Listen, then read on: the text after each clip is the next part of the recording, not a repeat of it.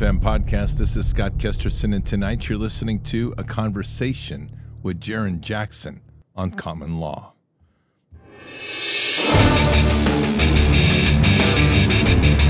This war is real. Fighting is everything. Even though I walk through the valley of the shadow of death, I will fear no evil. Tempt not the righteous man to draw his sword. Conviction, righteousness, ruthlessness. To understand tolerance, you have to understand the line of intolerance. War is the teacher, soldiers are the students. They become the bards of war. Good evening, Patriots. And today is Wednesday, July 19th in the year 2023. You know, it's an education is what we're about ready to launch into tonight, which is not just going to be tonight. It's going to be many programs, including a special event program we're going to do on the 30th online, but we'll talk more about that later. But tonight we're being introduced to common law. And it's been a long time since I've it's been a long time searching, I should say, for somebody who had the ability not only to understand it, but to articulate it in a way that we can all relate to. Jarrin Jackson is that person. He is he is a very well schooled person on common law, and as you'll hear in his he comes from West Point. He is his father and uncle were both lawyers, and he has taken on this task of becoming an expert not only in common law but to understand how that completely establishes kingdom law because it is all rooted in the Bible. A great voice, and I think you're really going to enjoy this show tonight. Now, Patriots, before we begin tonight, one thing that's always going on is this attack on our food system. It's crazy. You know it is. You know that these people out here are trying constantly to make it difficult for us to plan the next event. They're raising the costs of food by virtue of inflation and reduction in supply. And we're into some critical moments right now. So it's important to have a good food plan, a good emergency food plan, and the best way to start that is with My Patriot Supply.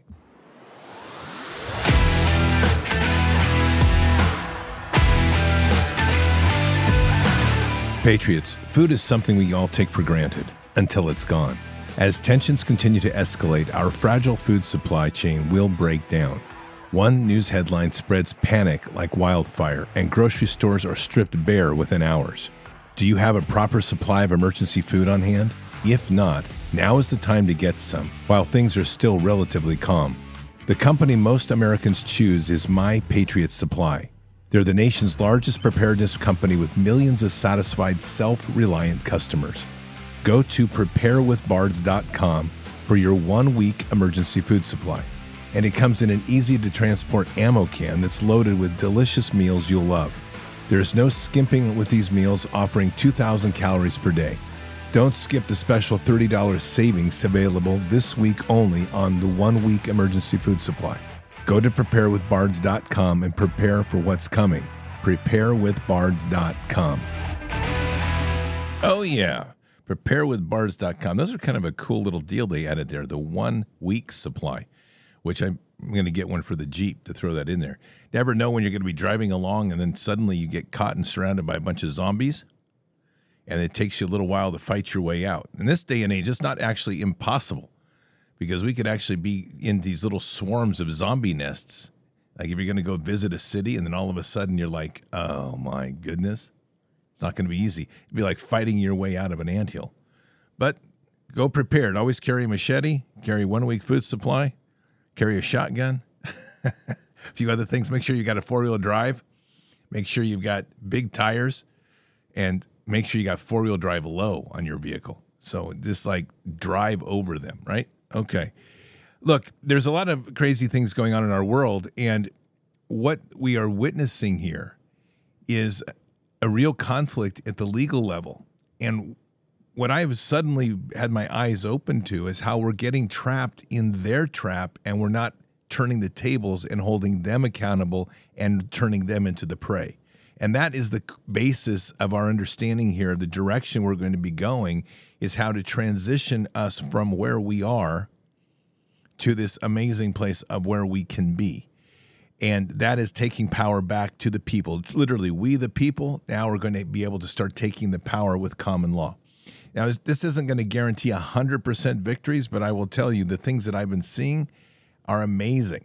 Jarrin just sent me over uh, yesterday a a uh, a decision. Sorry, I'm trying to get the right word. A decision that was on a gun rights issue using common law, and this is why this is such a big deal. Because this person who won the case to have a, a have a handgun was a felon, a convicted felon, and they he, they won the case based on property rights, which under common law you're not allowed to deny somebody property rights. These are big cases, and it's also dismantling the BATF, which is no sorrow on my side of the things. But anyway, this has real real power in our legal system. And it's something we are going to have to now really start to learn and dig into. And I will tell you that this is all the framework for Operation Vineyard. And it's going to be the framework under everything under Bard's Nation as we go along. But Operation Vineyard is operating completely under common law. So when people ask me, like, where do we begin with Operation Vineyard? Here's your starting point right here learn common law.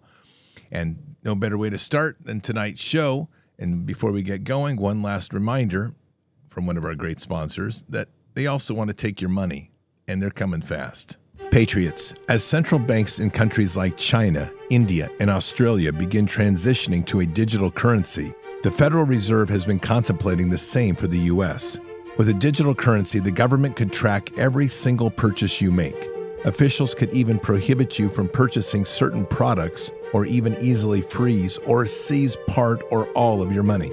These are some of the reasons concerned Americans reach out to Birch Gold Group. They want to have a physical asset that's independent from the US dollar.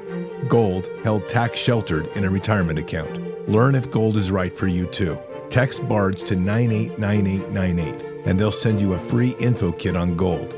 With an A plus rating with the Better Business Bureau, thousands of happy customers, countless five star reviews, Birch Gold has been helping people for years. Text BARDS to 989898 and claim your free info kit on gold. Because if a central bank digital currency becomes a reality, it'll be nice to have some gold to depend on. Again, text BARDS to 989898 and do it today. All right, Patriots, without further ado, let me introduce you to Jarrin Jackson.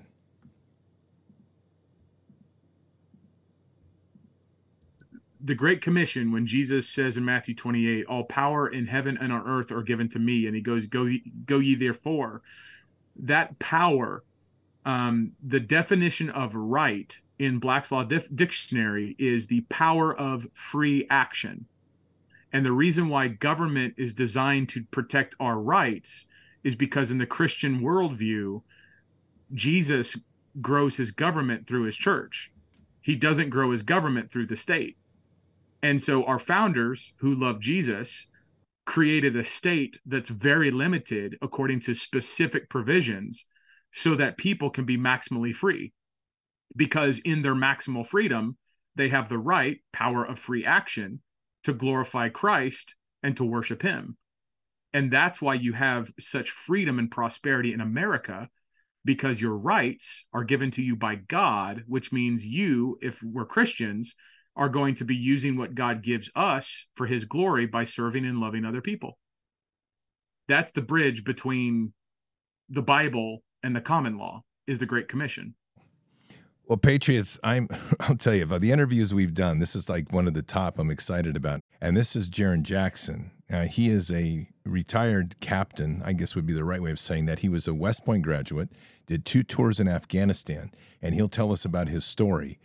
But this man is a common law guru. And this is why I'm so excited about it. This is the foundation, literally the legal framework of how we reestablish kingdom authority on this earth, in particular our country right now. And so I'm super excited to welcome Jarrin. Jarrin, how are you? Welcome to the show. Hey, God bless you, Scott. Thanks for having me.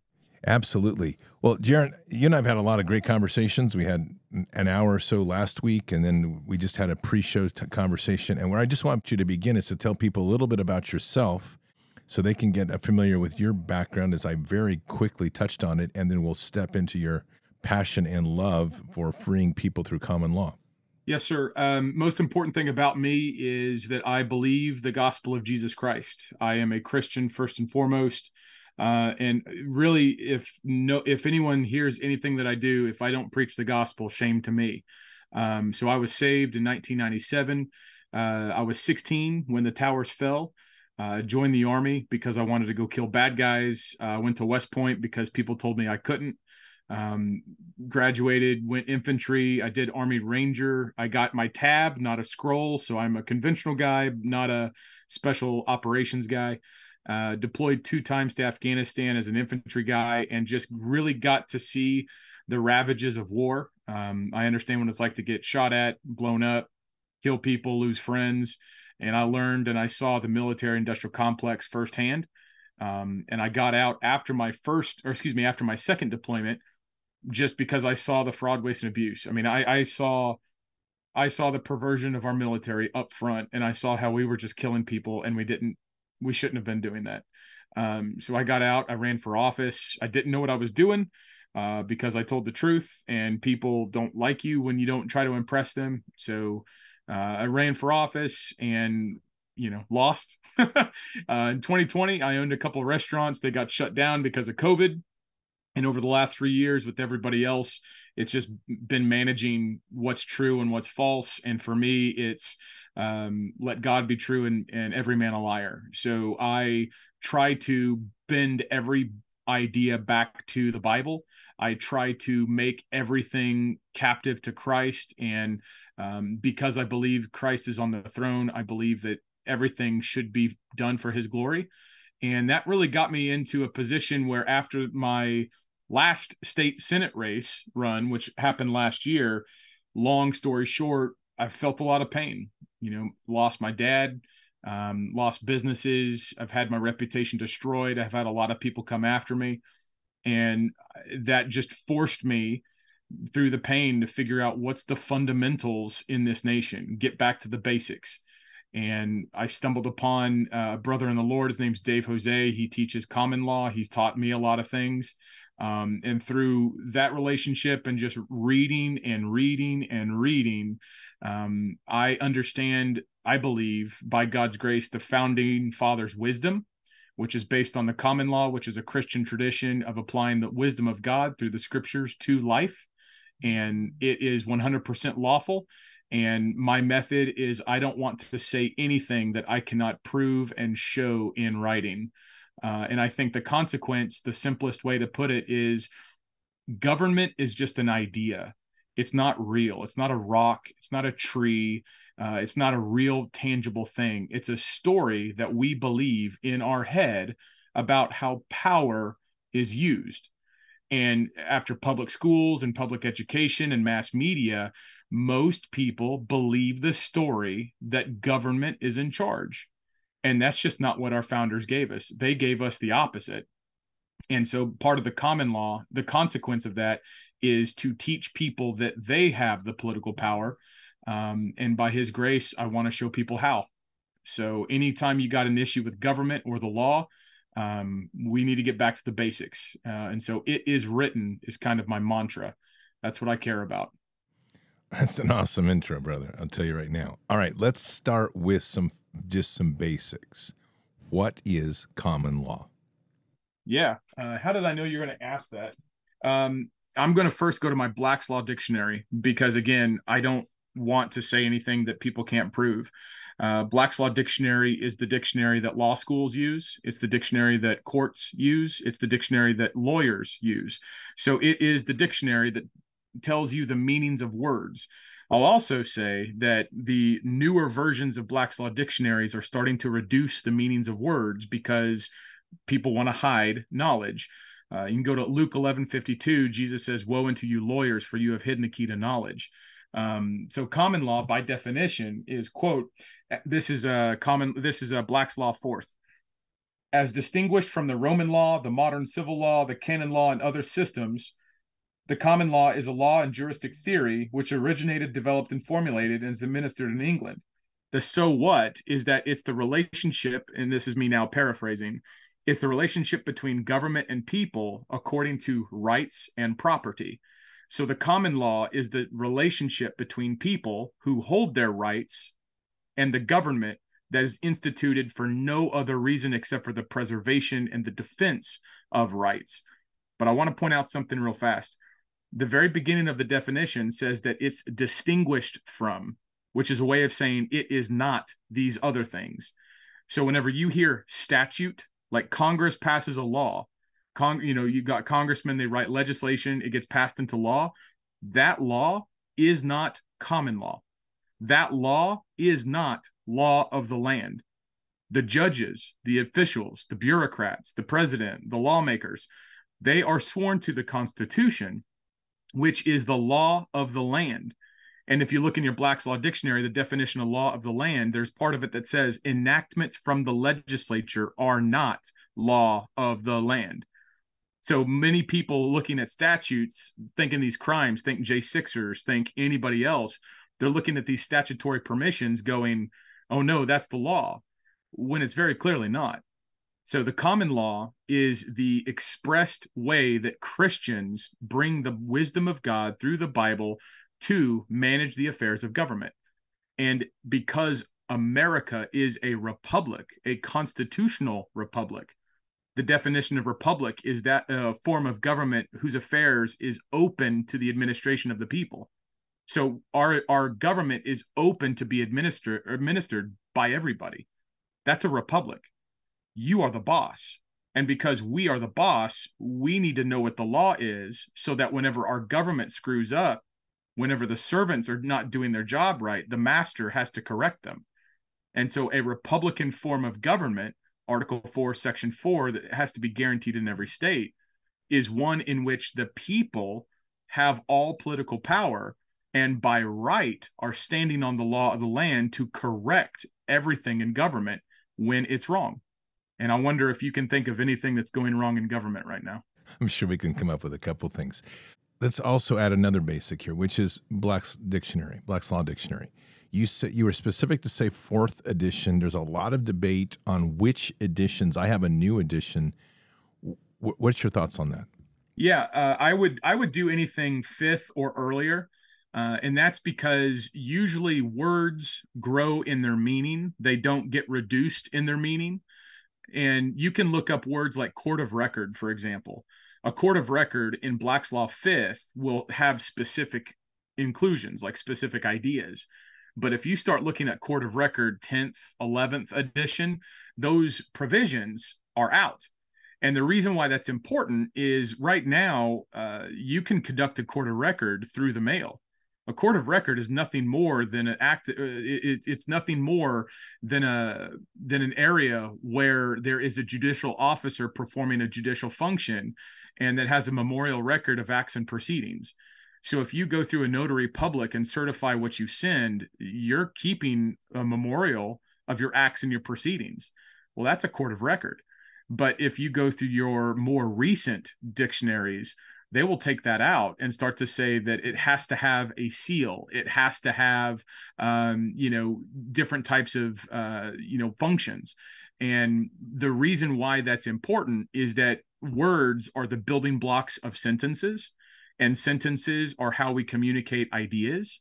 And the law is nothing except for that which has been laid down. That's the definition of law that which has been laid down. And so if your constitution has words every single one of those words has meaning.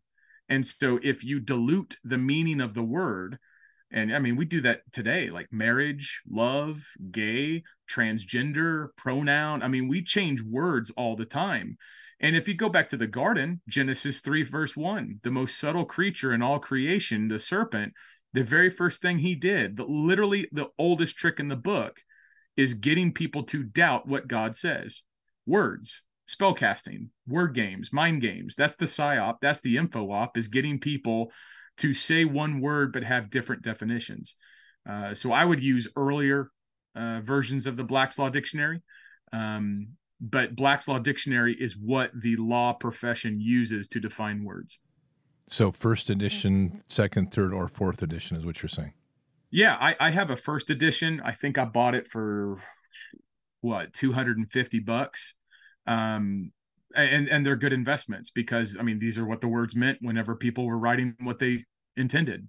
So, you know, if if I want to look up and I'm just spitballing, but let's, you know, look up the definition of tree, you know, it won't be in the Black's Law dictionary, but if if there was a definition when the Black's Law was first published, that's probably the definition that the founders intended versus today you know you've got the woke ideology of colleges or lawyers or people just looking to uh, infect freedom uh, by altering meaning of words and those the people that are now distributing uh, the dictionaries. So I, I like printed i like old i like earlier editions.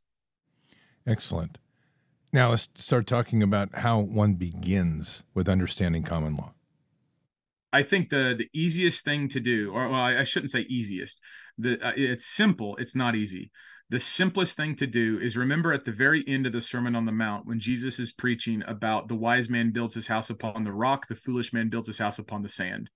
I think that is the greatest um, word picture of epistemology in all of creation. Jesus is effectively saying, "Build your knowledge on me. Do not build your knowledge on not me." And so as a Christian, I look to the scriptures and I say, you know, Jesus said, John 17, 17, sanctify them by thy truth. Thy word is truth. So we want to know what God says in order to know who he is, what his nature is, what he wants. Well, likewise, in the law, you need to go to the very foundation. The very foundation in this nation is the Constitution. So you need to go down to what is written in the Constitution and understand that. I will say that your uh, your 50 states have their own constitutions, and most people don't know what they say. Um, and because they don't know what they say because they've never read what's written, they have no idea. I'm looking at Oklahoma. I'm in Oklahoma. I'm looking at the Oklahoma Constitution, Article 2, Section 1. It says, quote, all political power is inherent in the people, and government is instituted for their protection, security, and benefit, and to promote their general welfare. And they, the people, have a right to alter or reform the same whenever, not not at election time, not you know only when it's suitable, whenever the people can alter or reform the same whenever the public good may require, provided that such change be not repugnant to the Constitution of the United States. Which means that the people can change government. Remember, government's not a thing, it's an idea, it's a belief. And because government is a belief, the people with all political power can literally change the way that the government behaves because they can reform the belief. If government is doing something right now, and that is in trespass, that is a bad interpretation of the Constitution. So, those of us with the right interpretation of the Constitution can change the way that the government behaves because we can correct what it believes. And that's really all, I mean, that's written. Like that that that is Article Two, Section One, and every, it's got every constitution speaks like this.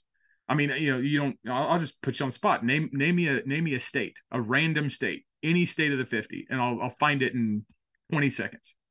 Okay, let's do Idaho. Idaho. Let me scroll up. You just go to Ballotpedia, go uh, Google Ballotpedia state constitutions, and you'll find all of them. Uh, I've never been to Idaho. The declaration, so it's Article One let me do this. Article 1 section 2 says quote all political power is inherent in the people. Government is instituted for their equal protection and benefit and they have the right to alter reform and, or abolish the same whenever they deem it necessary and no special privileges or immunities shall ever be granted uh, granted that may not be altered revoked or repealed by the legislature so I mean, like that's like literally every single state constitution has its own Bill of Rights or Declaration of Rights, and what that's doing, that's saying to the government, these are the things you can't touch. So every constitution is a public trust. You think about rich people. Think of the Rothschilds. The reason why the Rothschilds are so wealthy for many reasons. Strip away the emotion, strip away what you think the reason why they're wealthy is because they have an express private trust. The express means that it's written, so they have something written down. Private means that it's not in the public, and it's a trust, which means it's an entity. It's it's a it's a thing designed to hold assets for the future. In the common law, based on Christian ideas, we want to let our yes be yes and our no be no. So it's Jarrin Jackson. It's not a corporate fiction. The only corporate fictions that the common law permitted were trusts. And this is whenever the book of Proverbs says, lay up wealth for your children's children. The Bible speaks about giving wealth and laying aside wealth for the future, which is why the preamble of the Constitution says, and to our posterity. So all of our rights are enumerated and secured because we want to bless the future. We want to bless other people. We want we want good things for people. Um, and so the Rothschilds have a trust, and that trust is in the private, which makes it not in the public. And because our Constitution is a public trust, the public police powers of government only, hear this, they only rule and govern that which is in the public. And so if you are, uh, you know, conducting yourself in the private, no public police power can affect you. That's why we have private membership associations like the NAACP, uh, the Bar Association. The Bar Association is a private membership association.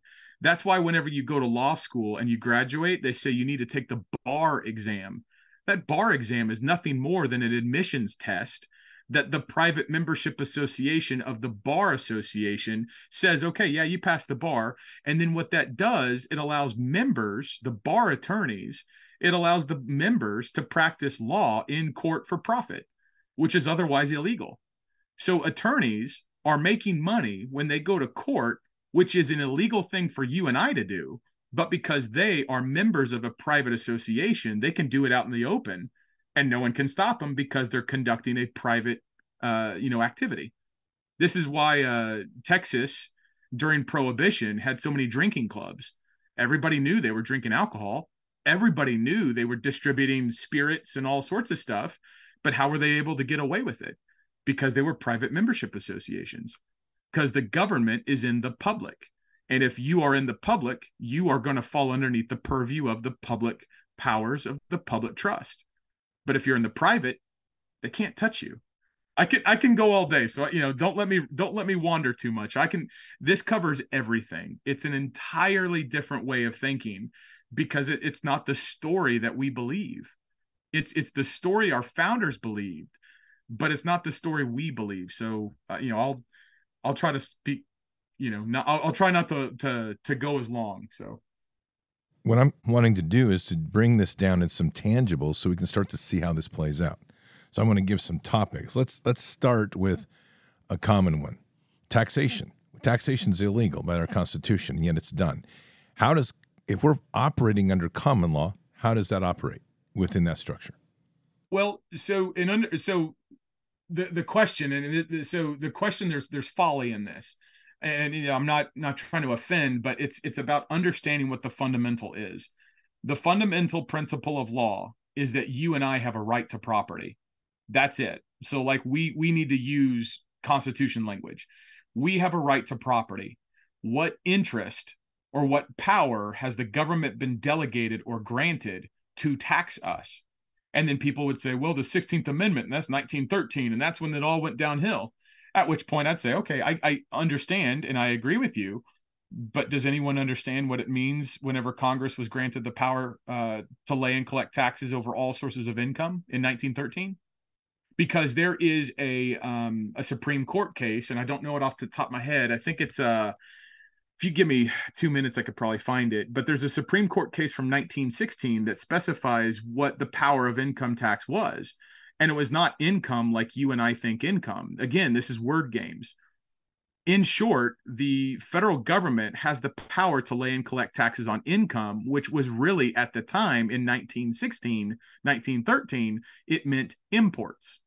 If you imported anything, and this is in the Tariff Act of 1913, it literally says, here's all the things that you can tax on. You can tax on this and this and this. I mean, it's a laundry list of stuff that the federal government can tax because the taxation in this nation was on imports.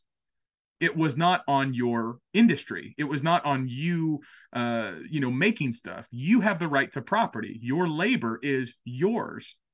Labor is not a commodity and it's not an article of commerce. And so because of this the government can't tax what's yours. But what we've done, because we've given up the definition of income to mean that which what we make, we interpret income tax as something that is, uh, you know, what I get from my job. Well, let me ask you a question. If you have a right, is it exclusive or can someone tell you how to use your right? That's going to be an issue of free will. Yeah, it's it's exclusive because God gives it to you. Well, if God gives me my property, can the government tell me how to use my property? No. The Constitution doesn't allow them to we'll find that one of the common tricks that the government does it, is it gets us to hold title in in manners and ways where the government can regulate. Like right now most people listening to me probably have a title to their house that's tenants in common. Well think about that. You're literally tenancy in common. You are a rentor even though you own your house and there's people going to say well i have a mortgage and it's it's my house well no because your title is tenants in common. That's why you pay property tax because you've contracted with the government so that they can hold the title to your property. And because they hold the title to your property they're going to regulate it which is why they tax you. So if you have a job and you're like earning money you you know we we we have this understanding that the government can tax what we make. And I, I, I would challenge anybody in the IRS tax code, anybody in Title 26, which by the way is a non-positive law, which means Congress never passed it, but find anything in Title 26 that says you have to fill out a 10 1040. Find me that. Find me that statute that says you have to fill it out. Now, of course, there will be people that are listening that'll say, "Well, if I just don't do it, they're going to come after me." Yeah, you bet they will. Why? Because the presumption in law is that you're operating in the public the presumption that the government will make is that you are someone that's underneath their jurisdiction. And this is because we don't understand the common law. We don't know how to clarify presumptions in law. We don't know how to stand on our rights. What we do is we get mail from government or we get sued or someone says that we're wrong or we're doing something wrong. And our first response is what? Let me go get an attorney. Let me figure out, let me go ask this guy what's going on now, for clarification, you know, my dad was an attorney, my uncle, my father in law. I love these men. These are good Christian men. Um, so I don't have an issue against attorneys. But what we're talking about today is the common law. We're talking about the fundamental principles of law in this nation. And that is you have a right to property. And the government, in my opinion, uh, well, not my opinion, the government wasn't granted power authority in the Constitution to compel you in the use, the acquisition, or distribution of that property. But we don't think like that because we believe the wrong story. That's pretty amazing. So let's talk about that then and taking it a step further. And we'll come I want to come back to property rights, but I want to talk about how we assume these rights then in common law. How do we make start making that happen? Yeah, I, I think it's as simple as preaching the gospel. I mean, um, you you you announce, you notice, you tell people you say, hey, this is what I'm going to do. Show me where you have the power to stop me. Show me where you have the power to stop me from exercising my rights. And if you can't show me that I don't have the power, if you can, if you can show me that I don't have this power, then I won't do it. But I'm going to do this. Show me where you don't have, where, show me where you have the power and authority. Where was the constitutional power and authority granted to you to stop me from doing this? Show me that.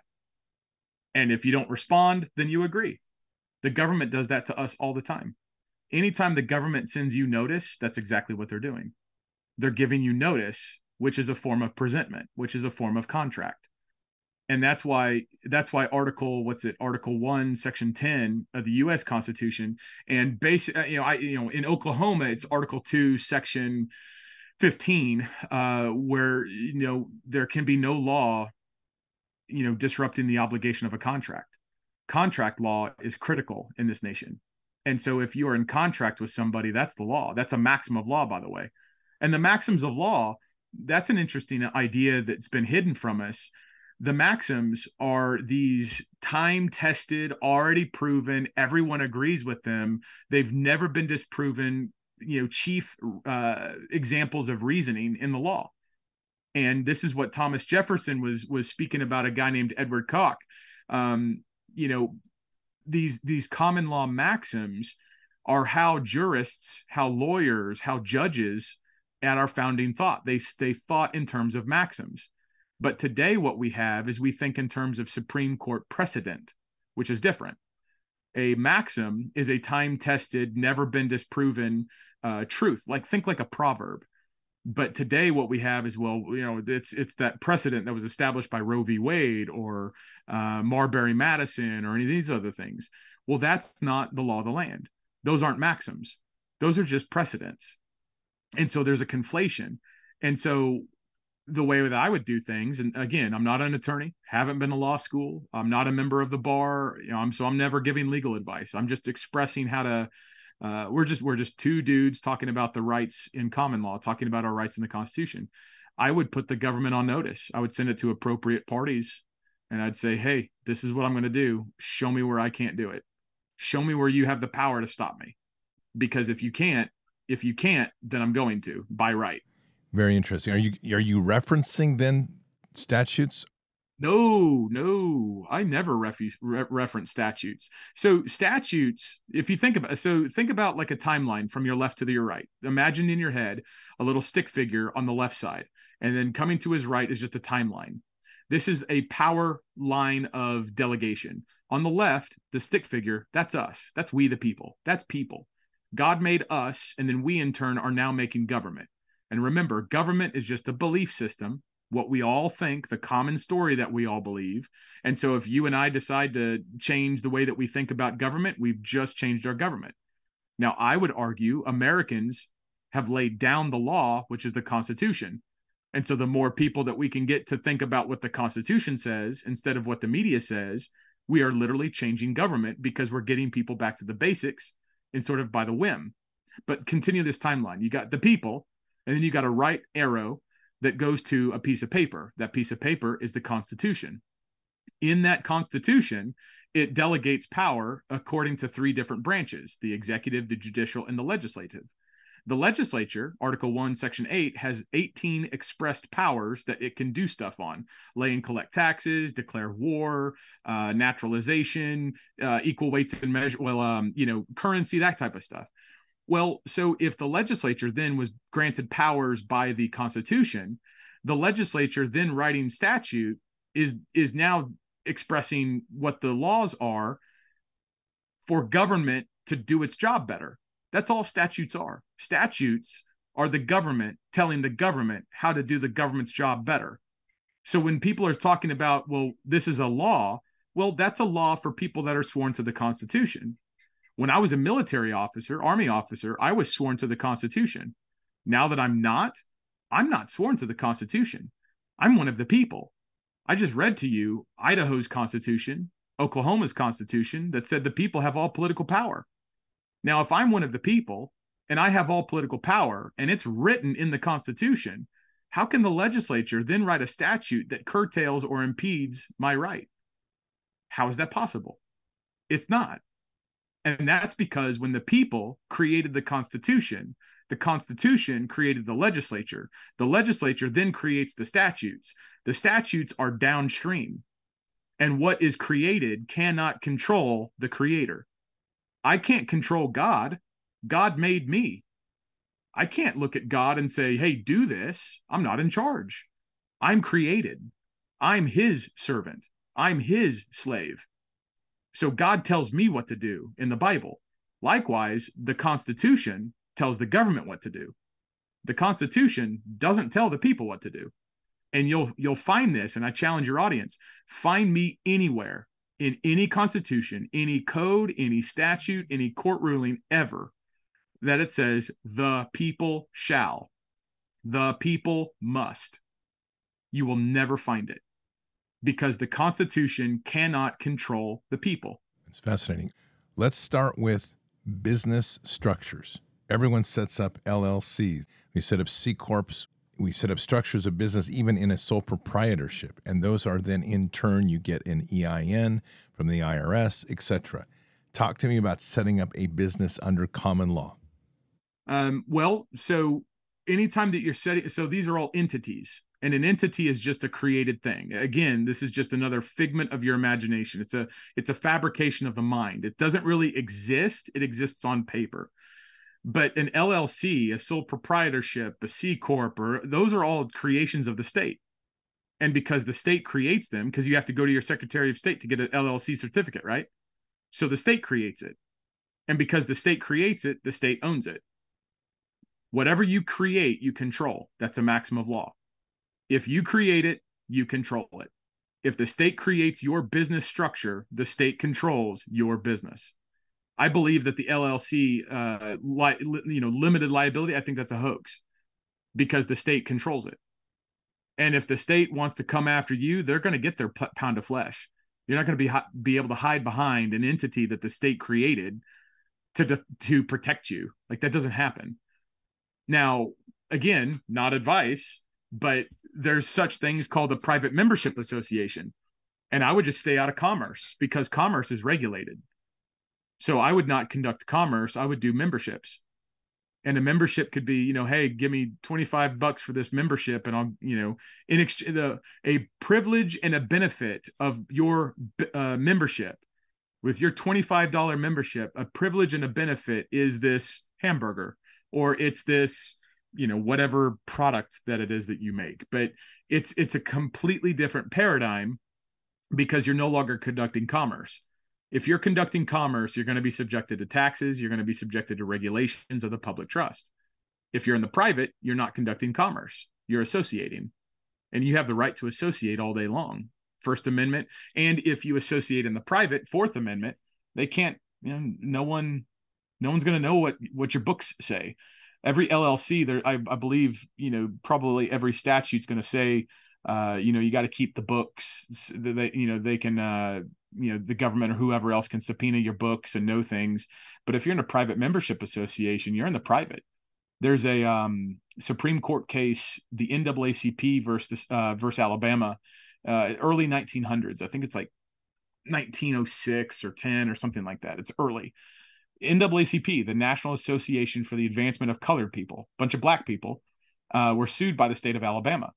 And the state of Alabama wanted to know who were the members of the NAACP, ostensibly because a bunch of white people in Alabama wanted to know who to target, wanted to know the black people in NAACP to target them to, you know, uh, you know, go after them or whatnot. It went all the way up to the Supreme Court nine to nothing, Supreme Court came back and said, nope, they have a right to um, conduct their interests privately. So if you are conducting your interests privately, um, the government can't do anything about it because you're in the private. And uh, just just in case people get the idea that says that the Supreme Court determines what the law is, the paradigm you need to have for the common law, the Supreme Court, when it's acting lawfully and constitutionally, doesn't do anything except for repeat what the people already said in the Constitution.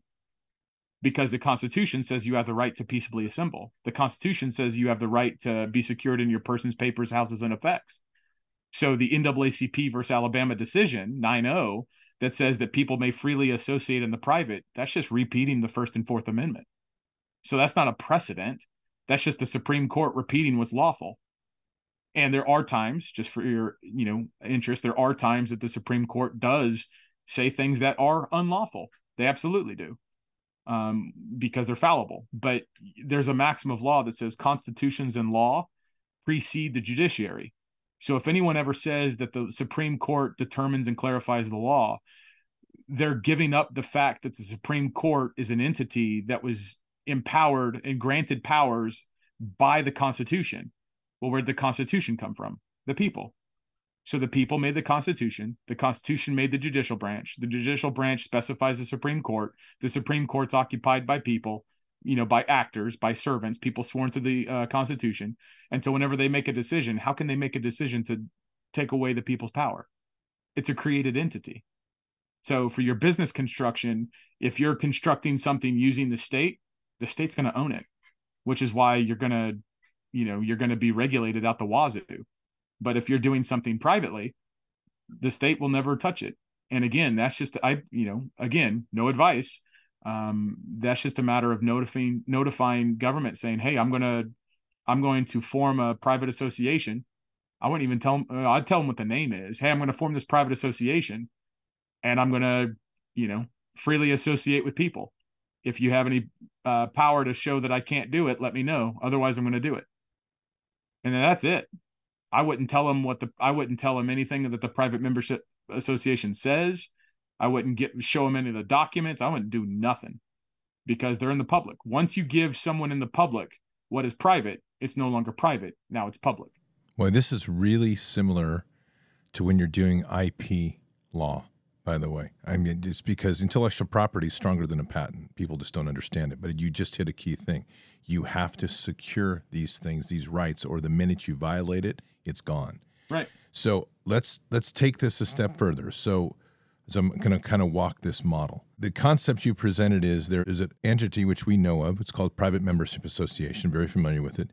You've structured your your your reason to assemble under a PMA. Now you're going to need to meet, have a mechanism by which you can do commerce. That means a bank account. How do you deal with the PMA and a bank? Yeah, uh, well, this is where I would encourage people to research. Uh, but there are there's there's words. So there's a. I don't want to target on my head. Um, the the answer I would give is think of things that are foreign to the jurisdiction of the government. So if you are foreign to the government jurisdiction, it doesn't mean that you're international. It doesn't mean that you're in France or Germany or Italy. It just means that you're not inside the jurisdiction of, you know, the public trust.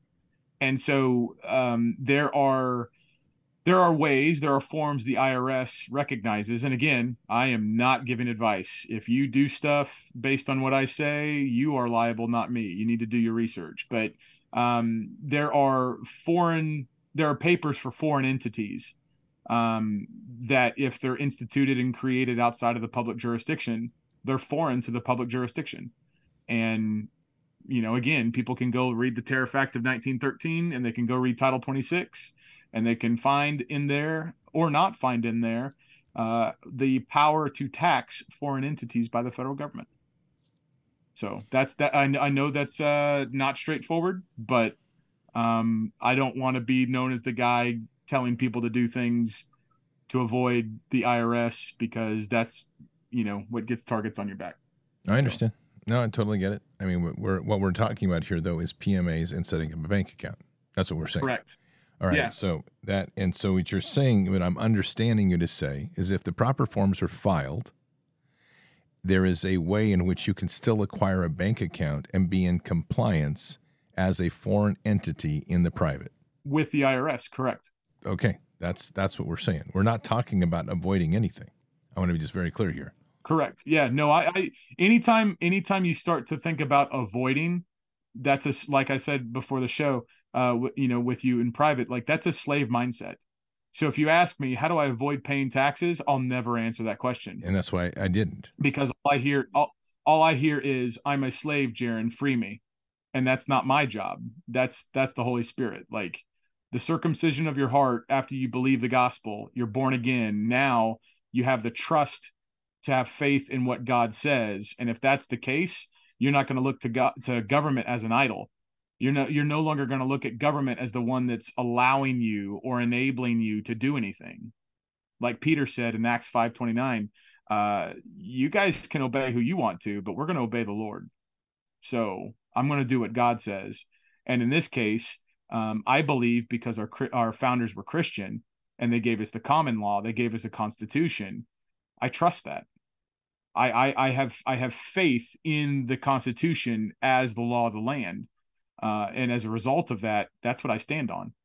Um, but I, I don't try to avoid anything. If I if I owe something, if I have a debt, if I have a liability, yeah, let me know. Tell me what I owe. You better swear to it. you you better swear that I owe it. You better show me evidence that I owe that thing. But yeah, if you have evidence that I have a liability to you, I will absolutely pay it because I want my yes to be yes and my no be no. Absolutely. All right, so let's talk about property there's a big push around of doing land patents. And all of these things I get sketchy on, just like I do with state nationals, because you're within a system and we're, it's within their system, not within the common law system of it's related to God or founded in God's word. So let's talk about land and talking about the titles of land. People, you mentioned it already. People, we people pay off their land even, and you get a deed. You don't get the true title of the land. So let's talk about that. Yeah. So a, a title is just. I mean, if you think about what a title is, it's just announcing the thing that you're talking about. Like my title, I'm one of the people. That's my standing, that's my status. So when the law looks at me, the law looks and says, okay, this is one of the people. What does the people have? Well, they got all political power. Okay. The people have rights. Okay. So this guy right here is one of the people. So if you look at a piece of land, piece of property, let's just be basic. You know, I'm I'm out here on some acreage. If I look at my land, the government's going to look at that and it's going to say, what is that? How is that title held? What's the title of that land? Is it going to be held in tenants in common? If so, we're going to treat it as though it's held tenants in common. If it's held in if it's held in fee simple, we're going to we're going to treat it as though it's held in fee simple. If it's held in fee simple absolute, hint hint, if it's held in fee simple absolute, we're going to treat it as though it's held in fee simple absolute. But when people buy a house, and most people probably will just blow right past this, I know I've I, I know I have every time because I didn't know. You know, the closing company, they're gonna ask, how do you want to hold title? They've I've I've you know, I was in the army. I don't own multiple homes, I just own the one. But all the times I bought a house through my many moves, there was always this question how do you want to hold title and every single time i'm just sitting there like a dumb guy going i, I don't know like i i don't know how i want hold title. I don't even know what that means. I've never been taught this. I have no idea. And then someone and you know inevitably at the closing company says well most people hold it tenants in common. I was like yeah, yeah let's do that. Well then what what you just did was you chose by right because you brought the property. It's yours. You have a right to property. And now now you're going to determine how to hold title. You realize that it's your decision how you hold title so you are choosing how you hold title well, I hold title in tenants in common. Okay, well, then the government will treat you as though that property is held in tenants in common. So it's the same idea. It's when when we notice the government and we tell the government, "Here's what I'm going to do. Show me the power. Show me the where the Constitution um, granted you the powers to to stop me." Or you know, not that, but like show me the constitutional powers and authorities you were granted to prevent me from holding property in XYZ. And if you don't, then you know whatever. But again, I, I don't want to get advice, folks. I'm I'm I'm giving I'm giving incredibly powerful knowledge that's taken me a long time to get.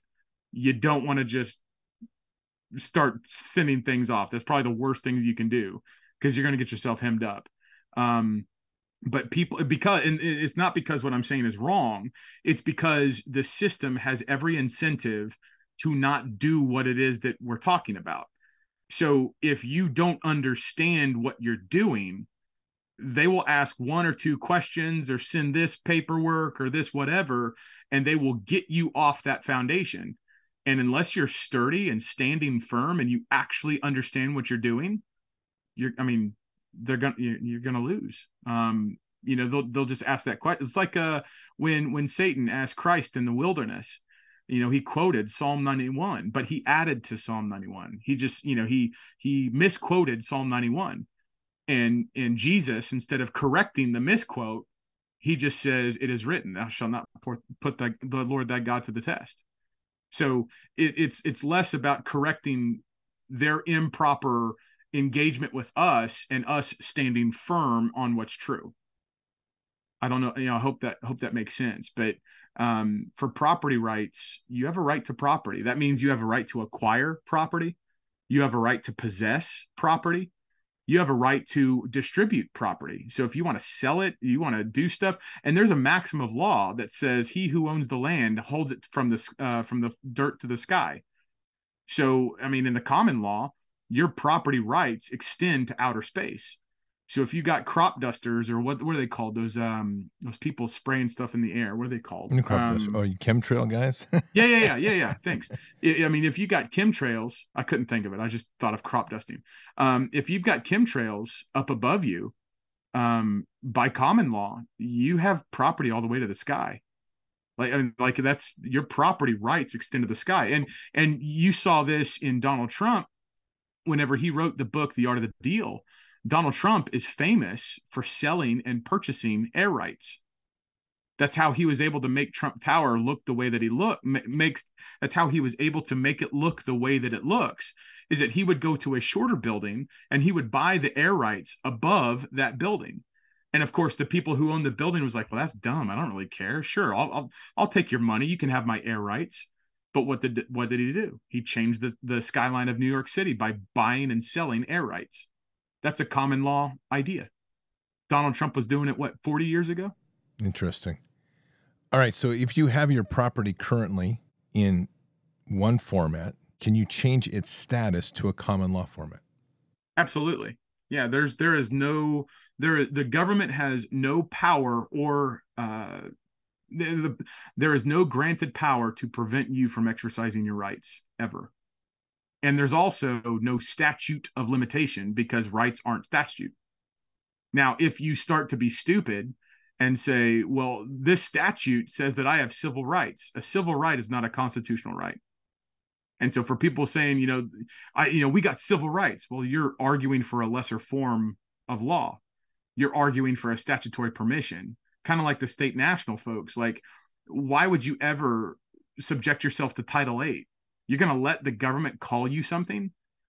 You know, that's called a bill of attainder. Why would you ever do that when they're expressly prohibited? And it's mm-hmm. because people just don't think about the, what the law is but for your property you always have the opportunity to assert your rights there's nothing there's nothing they can do to stop you and I'll, I'll go one step further you have to have the due process of law in fact if you look in the black's law dictionary what the definition of law of the land means you'll find the definition of the law of the land because we've all heard article 6 section 2 the constitution is the supreme law of the land you'll hear uh, the black's law dictionary says the definition of the law of the land is due process of law you cannot be deprived life, liberty, property without due process. That means jury.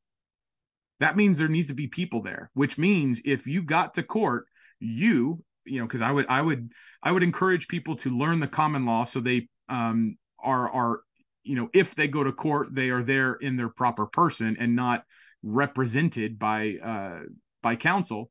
But if you're asserting your rights, the government can't stop you and they can't stop you unless there's 12 people in a jury box at which point you would get to tell every person in the jury box hey you guys got this right too and this is the law of the land. Look at this constitution.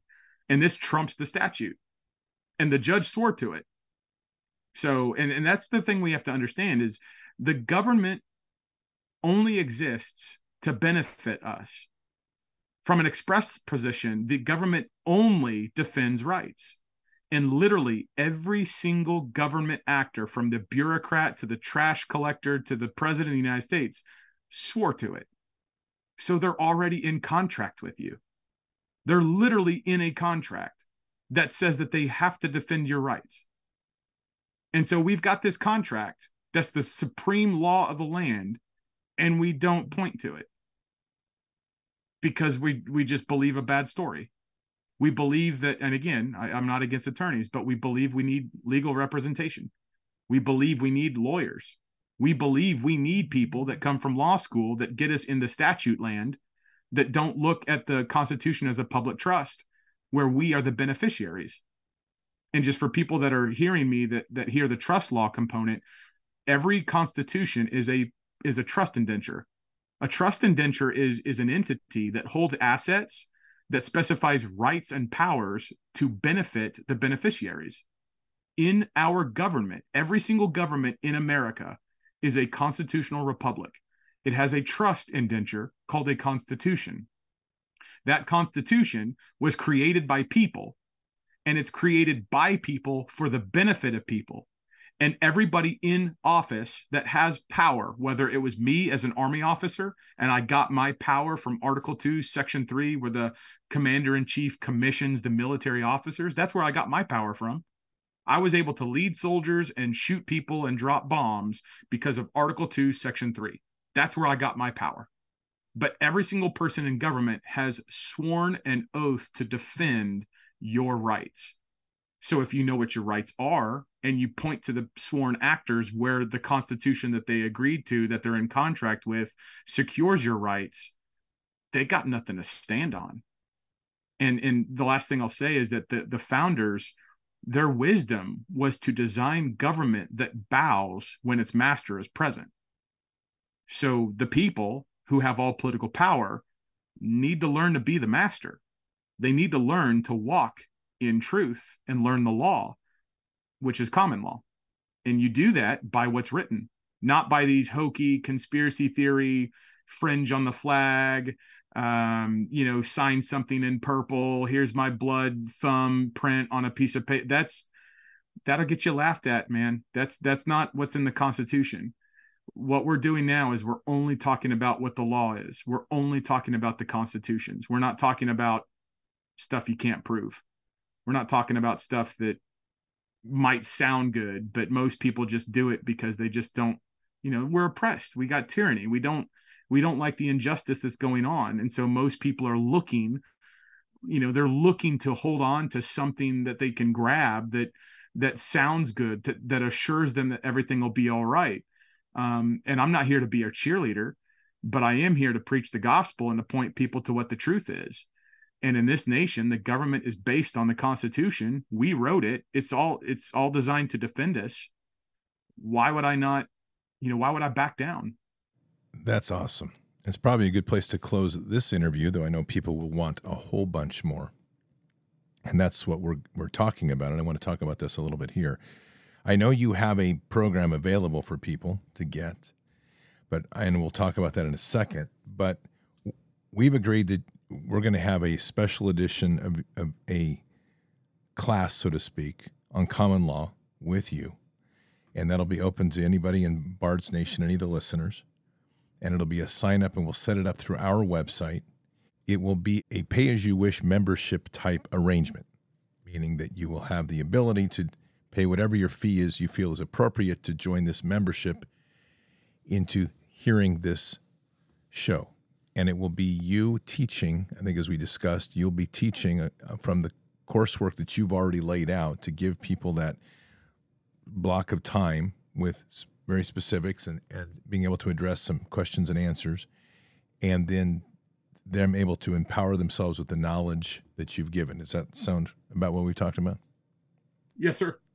Okay. Well, I think that's going to be pretty awesome. And there's a lot of topics. You have I could sit here and talk to you for 3 hours about this and we're going to do more, but I want to kind of leave this here because there's a I think we should target to have this in about 2 weeks. Does that work with you? Uh yeah. Yeah, uh, uh, absolutely. Okay. And then from there then we'll break it down to the FEMA regions, the 10, which is those blocks of states so that you can go through each state constitution. Does that sound right? Right, yeah. Absolutely. Okay. This is good, man. You you are you are literally the best voice on this I've ever come across. Well, I appreciate that. And I, I will we'll definitely continue this. I want to get what I want to do is get this as kind of a foundation. Where should people it's in kind of getting their headset going?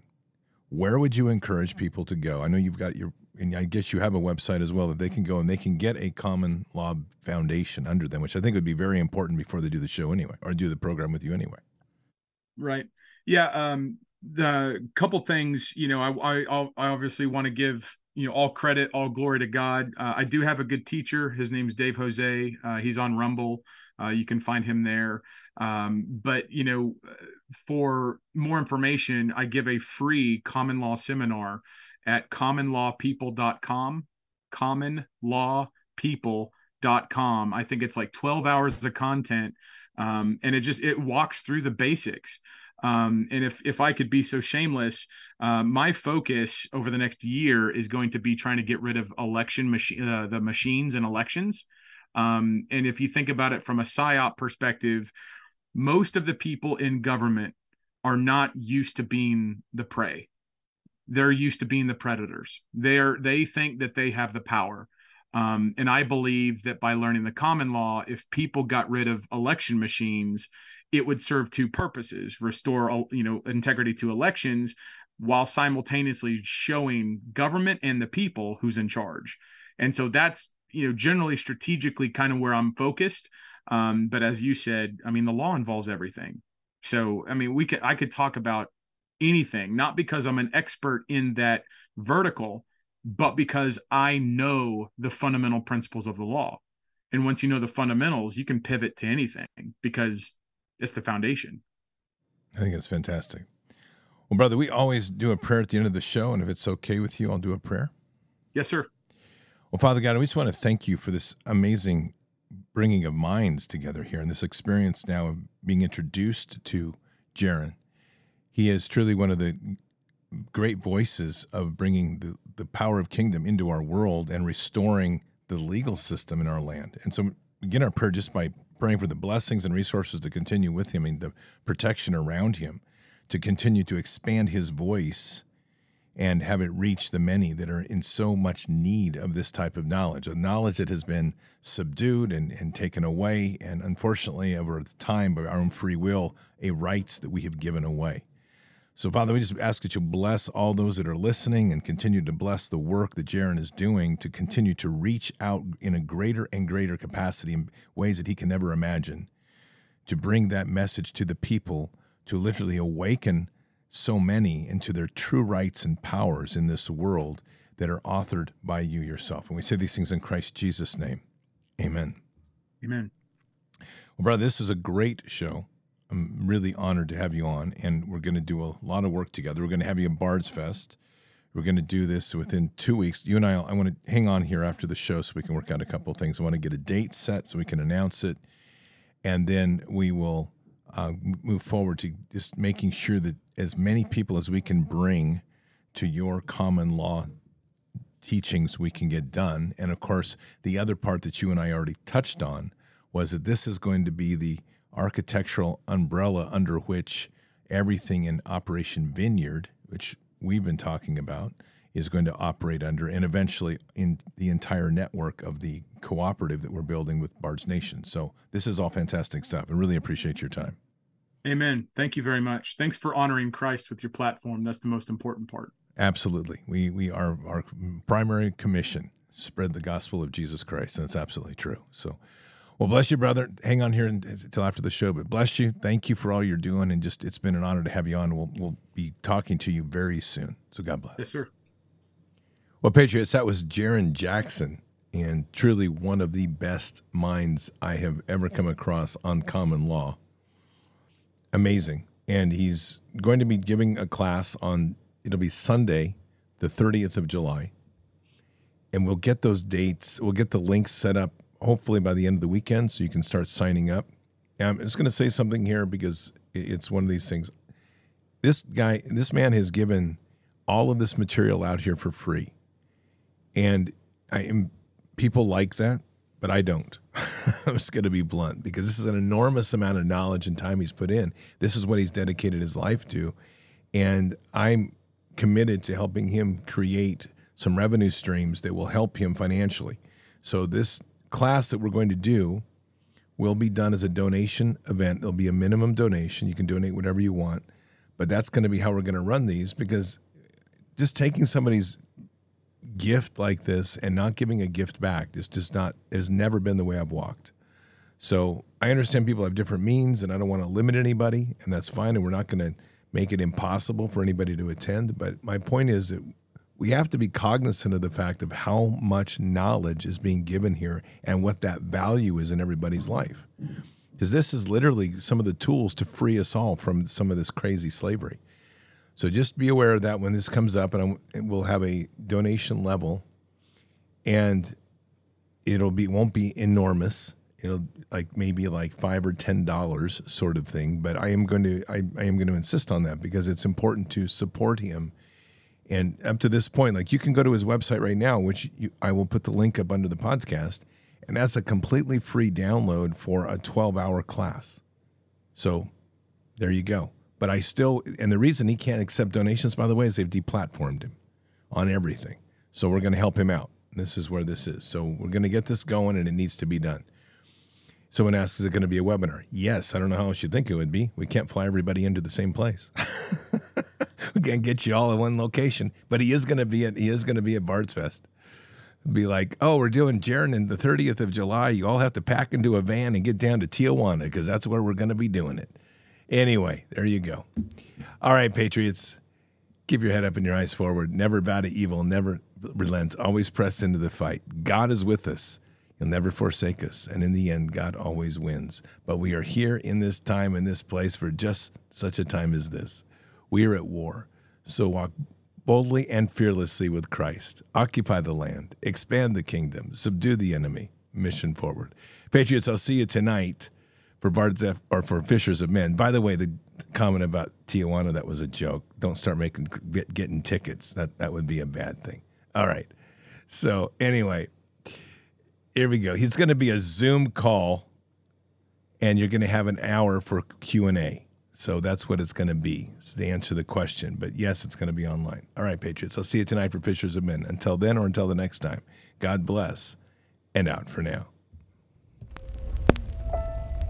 We shall pay any price, bear any burden, meet any hardship, support any friend, oppose any foe to assure the survival and the success of liberty. Every thoughtful citizen who despairs of war and wishes to bring peace should begin by looking inward, by examining his own attitude towards the possibilities of peace. Too many of us think it is impossible. Too many think it is unreal. But that is a dangerous, defeatist belief. It leads to the conclusion that war is inevitable, that mankind is doomed, that we are gripped by forces we cannot control. We need not accept that view. Our problems are man made, therefore, they can be solved by man, and man can be as big as he wants. No problem of human destiny is beyond human beings. Man's reason and spirit have often solved the seemingly unsolvable, and we believe they can do it again. Surely the opening vistas of space promise high costs and hardships, as well as high reward. So it is not surprising that some would have us stay where we are a little longer, to rest, to wait. But this city of Houston, this state of Texas, this country of the United States was not built by those who waited and rested and wished to look behind them. This country was conquered by those who move forward, and so will space. We choose to go to the moon in this decade and do the other thing, not because they are easy, but because they are hard. Because that challenge is one that we're willing to accept. The energy, the faith, the devotion which we bring to this endeavor will light our country and all who serve it. And so, my fellow Americans, ask not what your country can do for you, ask what you can do for your country.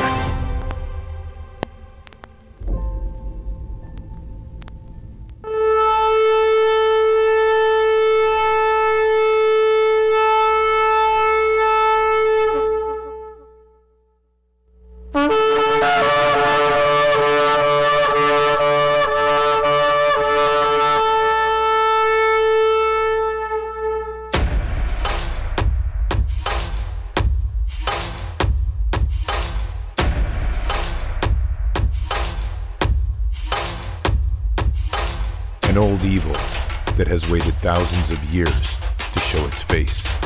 It has only one intent to destroy God's light and to enslave. It has no scruples. It has no rules but one to win at any cost. But we will never bow, for we are the remnant that will hold the line. This is war. We fight we push. We climb. We never give in. We become the nightmare that evil didn't know could exist. We pray. We stand. We live by the words, In God we trust. We fear nothing. We are the light that can never be extinguished. We are patriots.